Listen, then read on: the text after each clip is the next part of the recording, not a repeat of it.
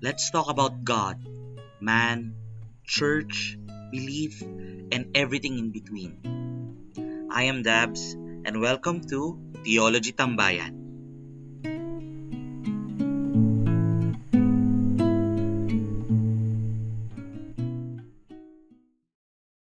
Okay, happy 5.30 friends. Alam ko, para sa inyo, tapos na ba officially.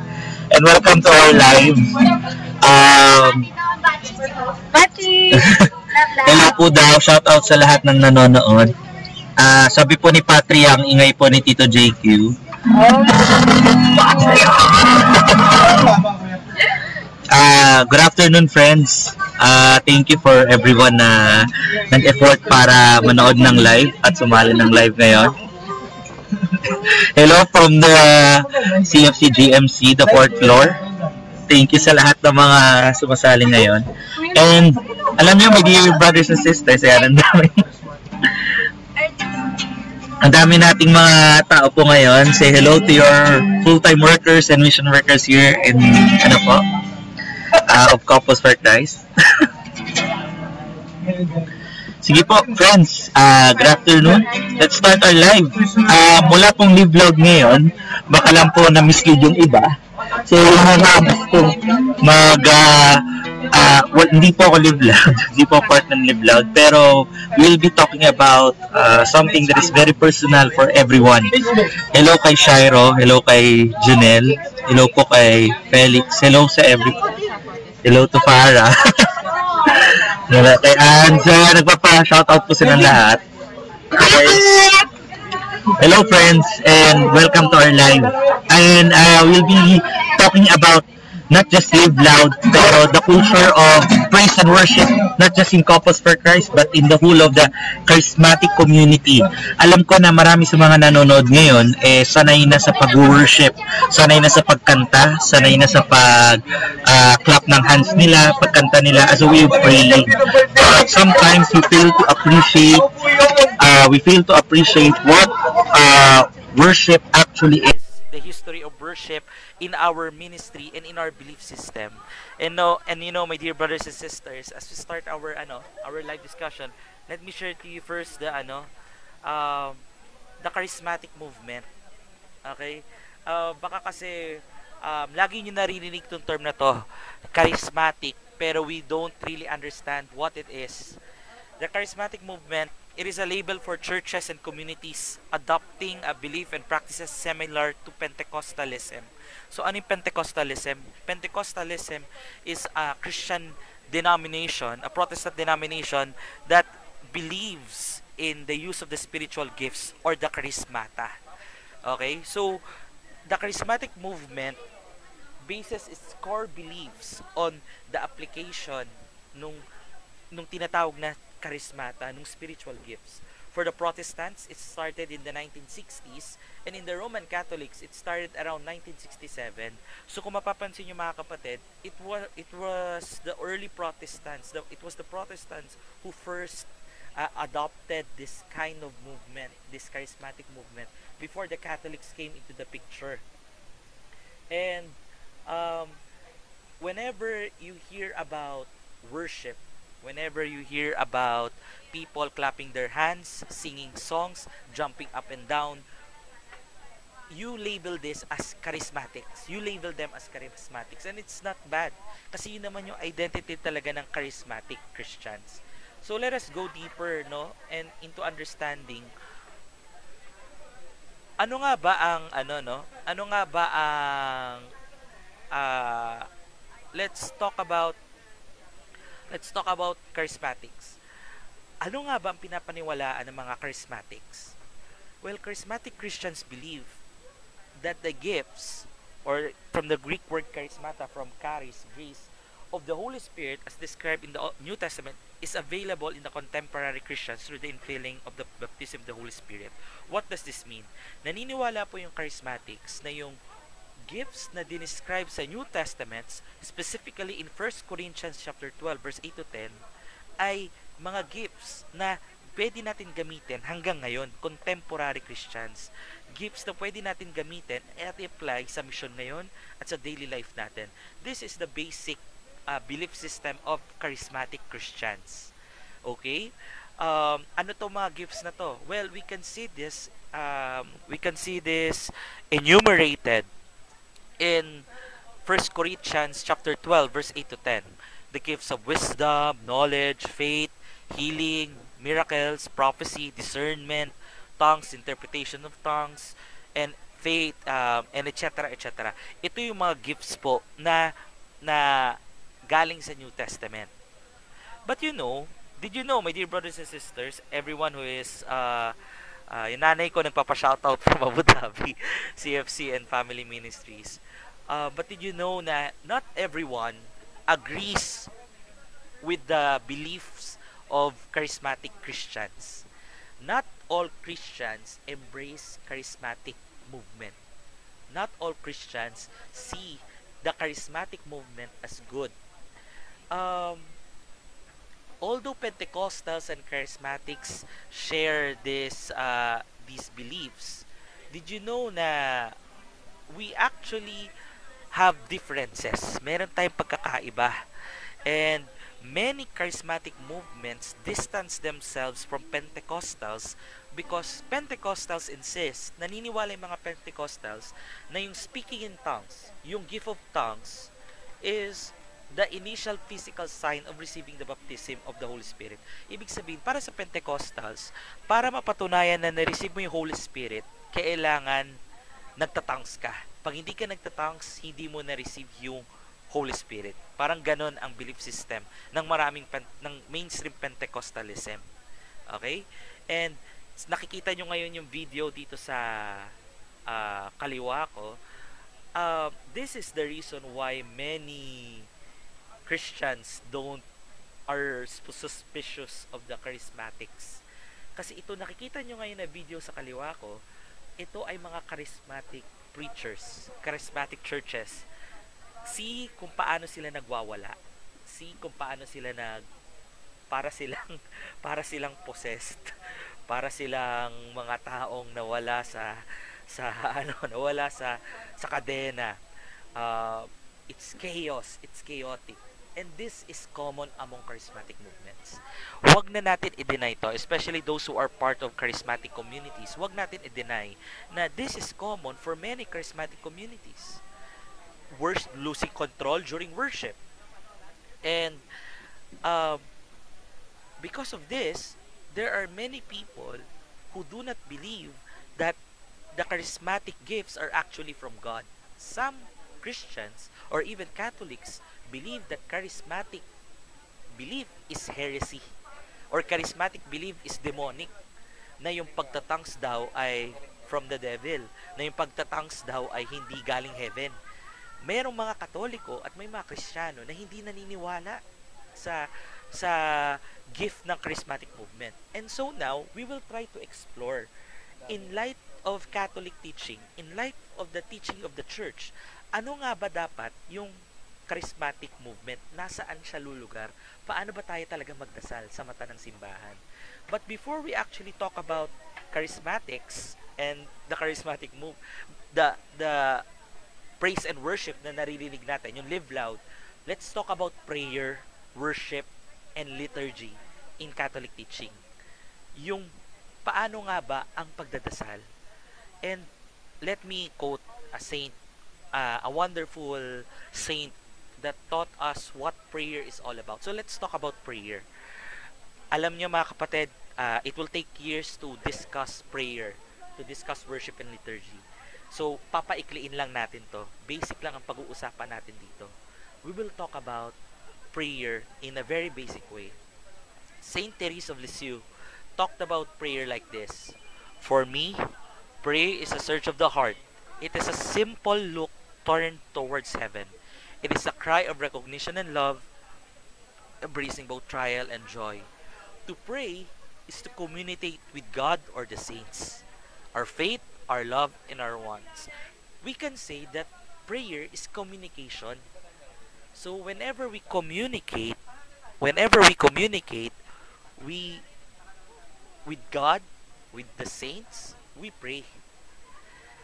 Pero, my dear brothers and sisters, in the religious sense, ito ah, not hindi ibig sabihin na isang word prayer, ibig sabihin nun one meaning lang. For example, when I say the word apple, madaming meaning ang apple, tama?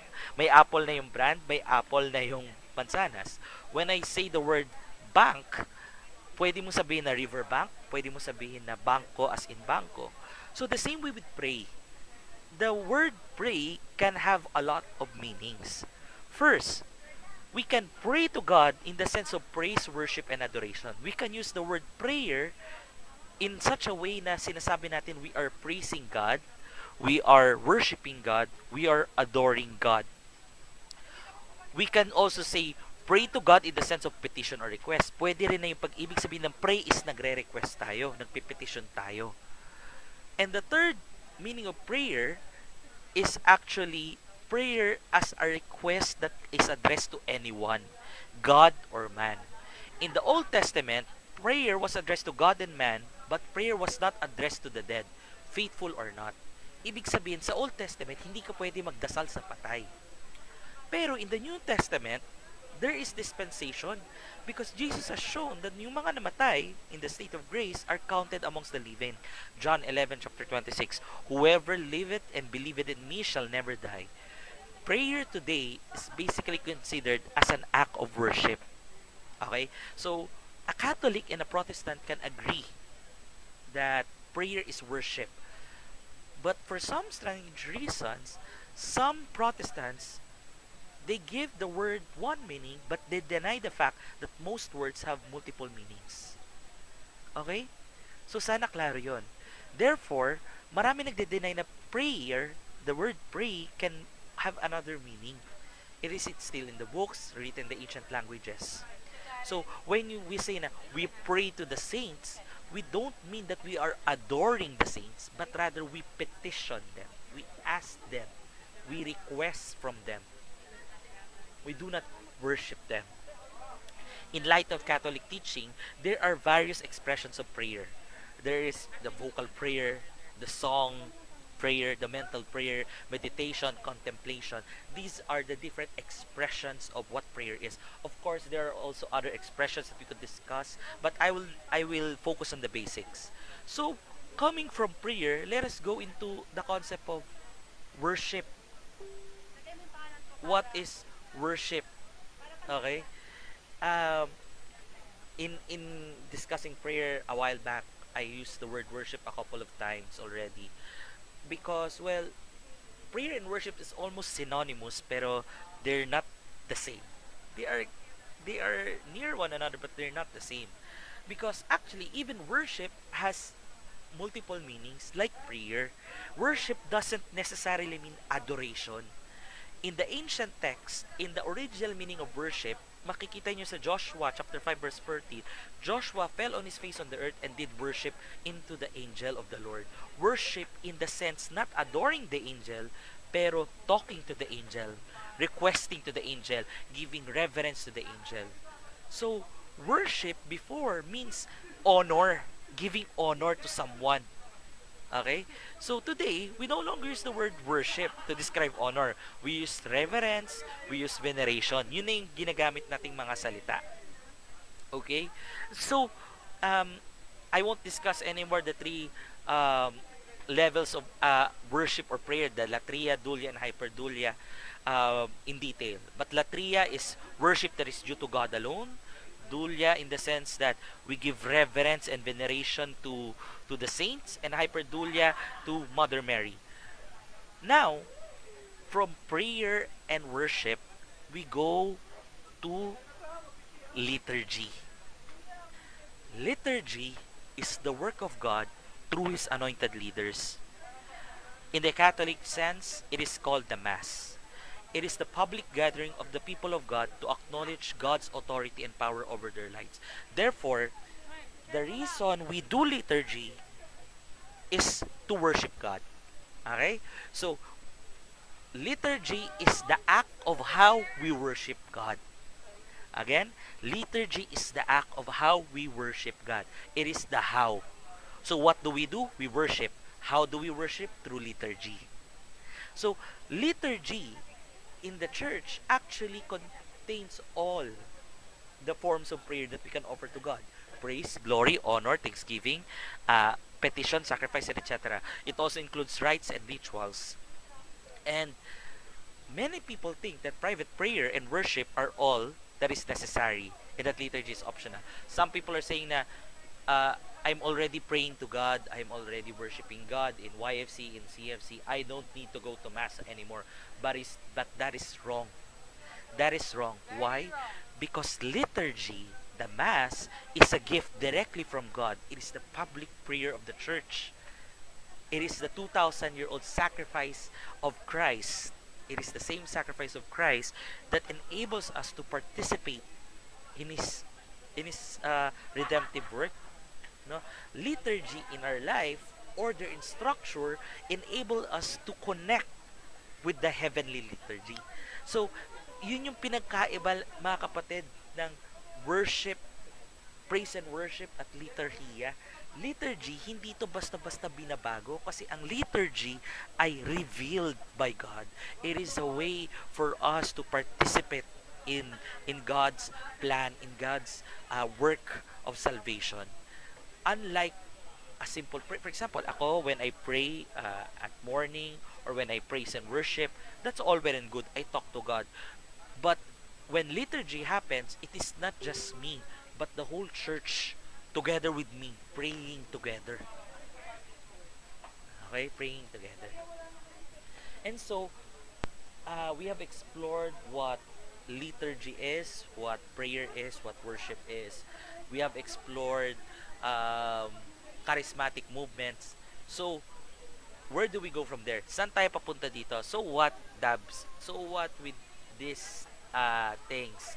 So what with worship? So what with prayer? So what with uh, this different uh, stuff. An anong connect nito sa live natin ngayon? Well, our live today is about actually the Catholic Charismatic Renewal. Okay? It is the, about the Catholic Charismatic Renewal. I, if you re, if you're hearing the sound right now, okay? It is where when Pope Francis visited the Catholic Charismatic Renewal many people are actually suspicious of the Catholic Charismatic movement. Akala nila ito ay pampagulo lang sa simbahan, pampadistract lang. And most of the times, uh, they are criticizing Catholic Charismatics. Pero we must remember that the Catholic Charismatic movement is born out of the Holy Spirit. It is born out of the Holy Spirit. In a world that is growing senselessly confused, in a world that is emotionally um, drained in a world that is emotionally empty, the Spirit of the Lord recognizes how He will move the hearts of the faithful. Pansinin nyo, there is nothing bad about being in touch with your emotions, being in touch with the movement of the Spirit in your life. And the Catholic Charismatic Renewal in uh, increases this chance of enabling us to feel the movement of the Spirit, to experience it, to encounter it in a very extraordinary way. The Catholic charismatic renewal is good. The church has already recognized its fruits and has given her renewal. Those who question the church and her authority to recognize various movements that was birthed forth are usually the same people that question the church's authority herself. Vatican II and her embrace of development of doctrine. Marami kasi nag uh, ano eh, ang rami kasi nang question about sa arami nang question about sa charismatic movements And these people are saying na, is that really Catholic? Is that, that's Protestant? But you know, the church has given her approval eh. The church has said that this is the work of the Holy Spirit. Who are you to question the church? Who are you to question Christ through the church? These people that criticize charismatic renewal, these are the extremists, the sedevacantes, the Pharisees, that fails to recognize the good fruits of the Holy Spirit's movement in the life of the church, her members in the world. Imagine niyo yun, libo-libo ang nagagather, nag-worship, sinasamba si Kristo. That's the good fruit. Nasaan yung masama doon? Wala naman eh. Is that the work of the devil? When people come to recognize the work of Jesus in their lives? Of course there is danger. Of course there is disorder. In your eyes there is. But in the eyes of the Lord, there may be order in there that you cannot recognize. an expression of the Spirit's freedom grounded on the truths of Christ as revealed through the church in the post-truth world. We cannot box the Holy Spirit. The Holy Spirit is moving. And we need to recognize that the language of the world has changed. We need to embrace the dynamism of the Spirit in responding towards this changing language. Many people are so obsessed with the past, okay, that they think that faith is immovable, that faith belongs to a museum, that faith it belongs to a single line, a text in a book. They forget the spirit of the law. They are bounded by the book of the law that they they forget the spirit of the law behind what is written. Even we recognize Pope Benedict XVI's uh, Summorum Pontific, uh, Summorum Pontificum, wherein he says that what was considered ancient, uh, what was considered holy remains holy. Yes, the traditional expressions of faith remains holy. But we must recognize that the Spirit of the Lord is revealing, is developing these traditional expressions of faith and bringing them with the Spirit that they carry on to the contemporary world. We do not say that let's do away with traditional methods pero let us not hinder the Spirit when it reveals a renewal. Kaya nga po, we talk about charismatic renewal. It is not a new thing. The early Christians were charismatics because they were in touch with the Spirit. They were not, they don't have guidelines. They don't have liturgical books. They don't have structure already. But rather, they are open. They are open to how the Spirit will lead them. So, they are the first charismatics and it is a renewal at this moment na this is the rebirth of the church, the new Pentecost that the church is talking about, that Vatican II is talking about. My dear brothers and sisters, this is the fruits of the charismata. It, it should be seen as gifts that supplements and moves individuals towards the church and the sacraments. So, this is how blessed we are. The charismatic renewal is a gift to the church.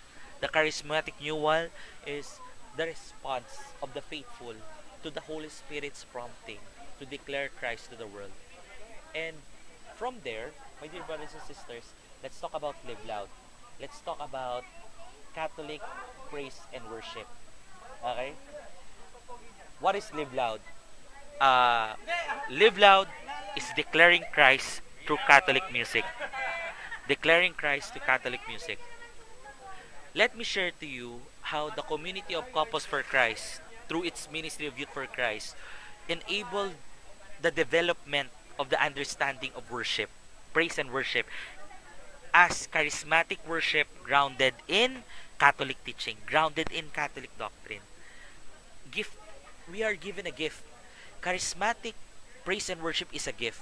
Pero if it is not guided, if it is not grounded on Catholic teaching, yung pinakita ko po sa inyo kanina, yung mga yung mga nagwawala na na mga nagwawala na nagpe-praise and worship at mga taong naglulupasay, nagsi-seizure, bumabagsak na parang possess. Yun ang pwede mangyari if hindi siya grounded sa authentic Catholic teaching.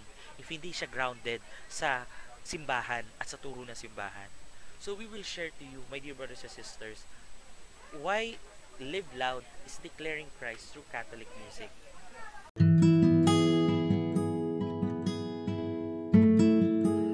Thanks for joining our Theology Tambayan. See you next time.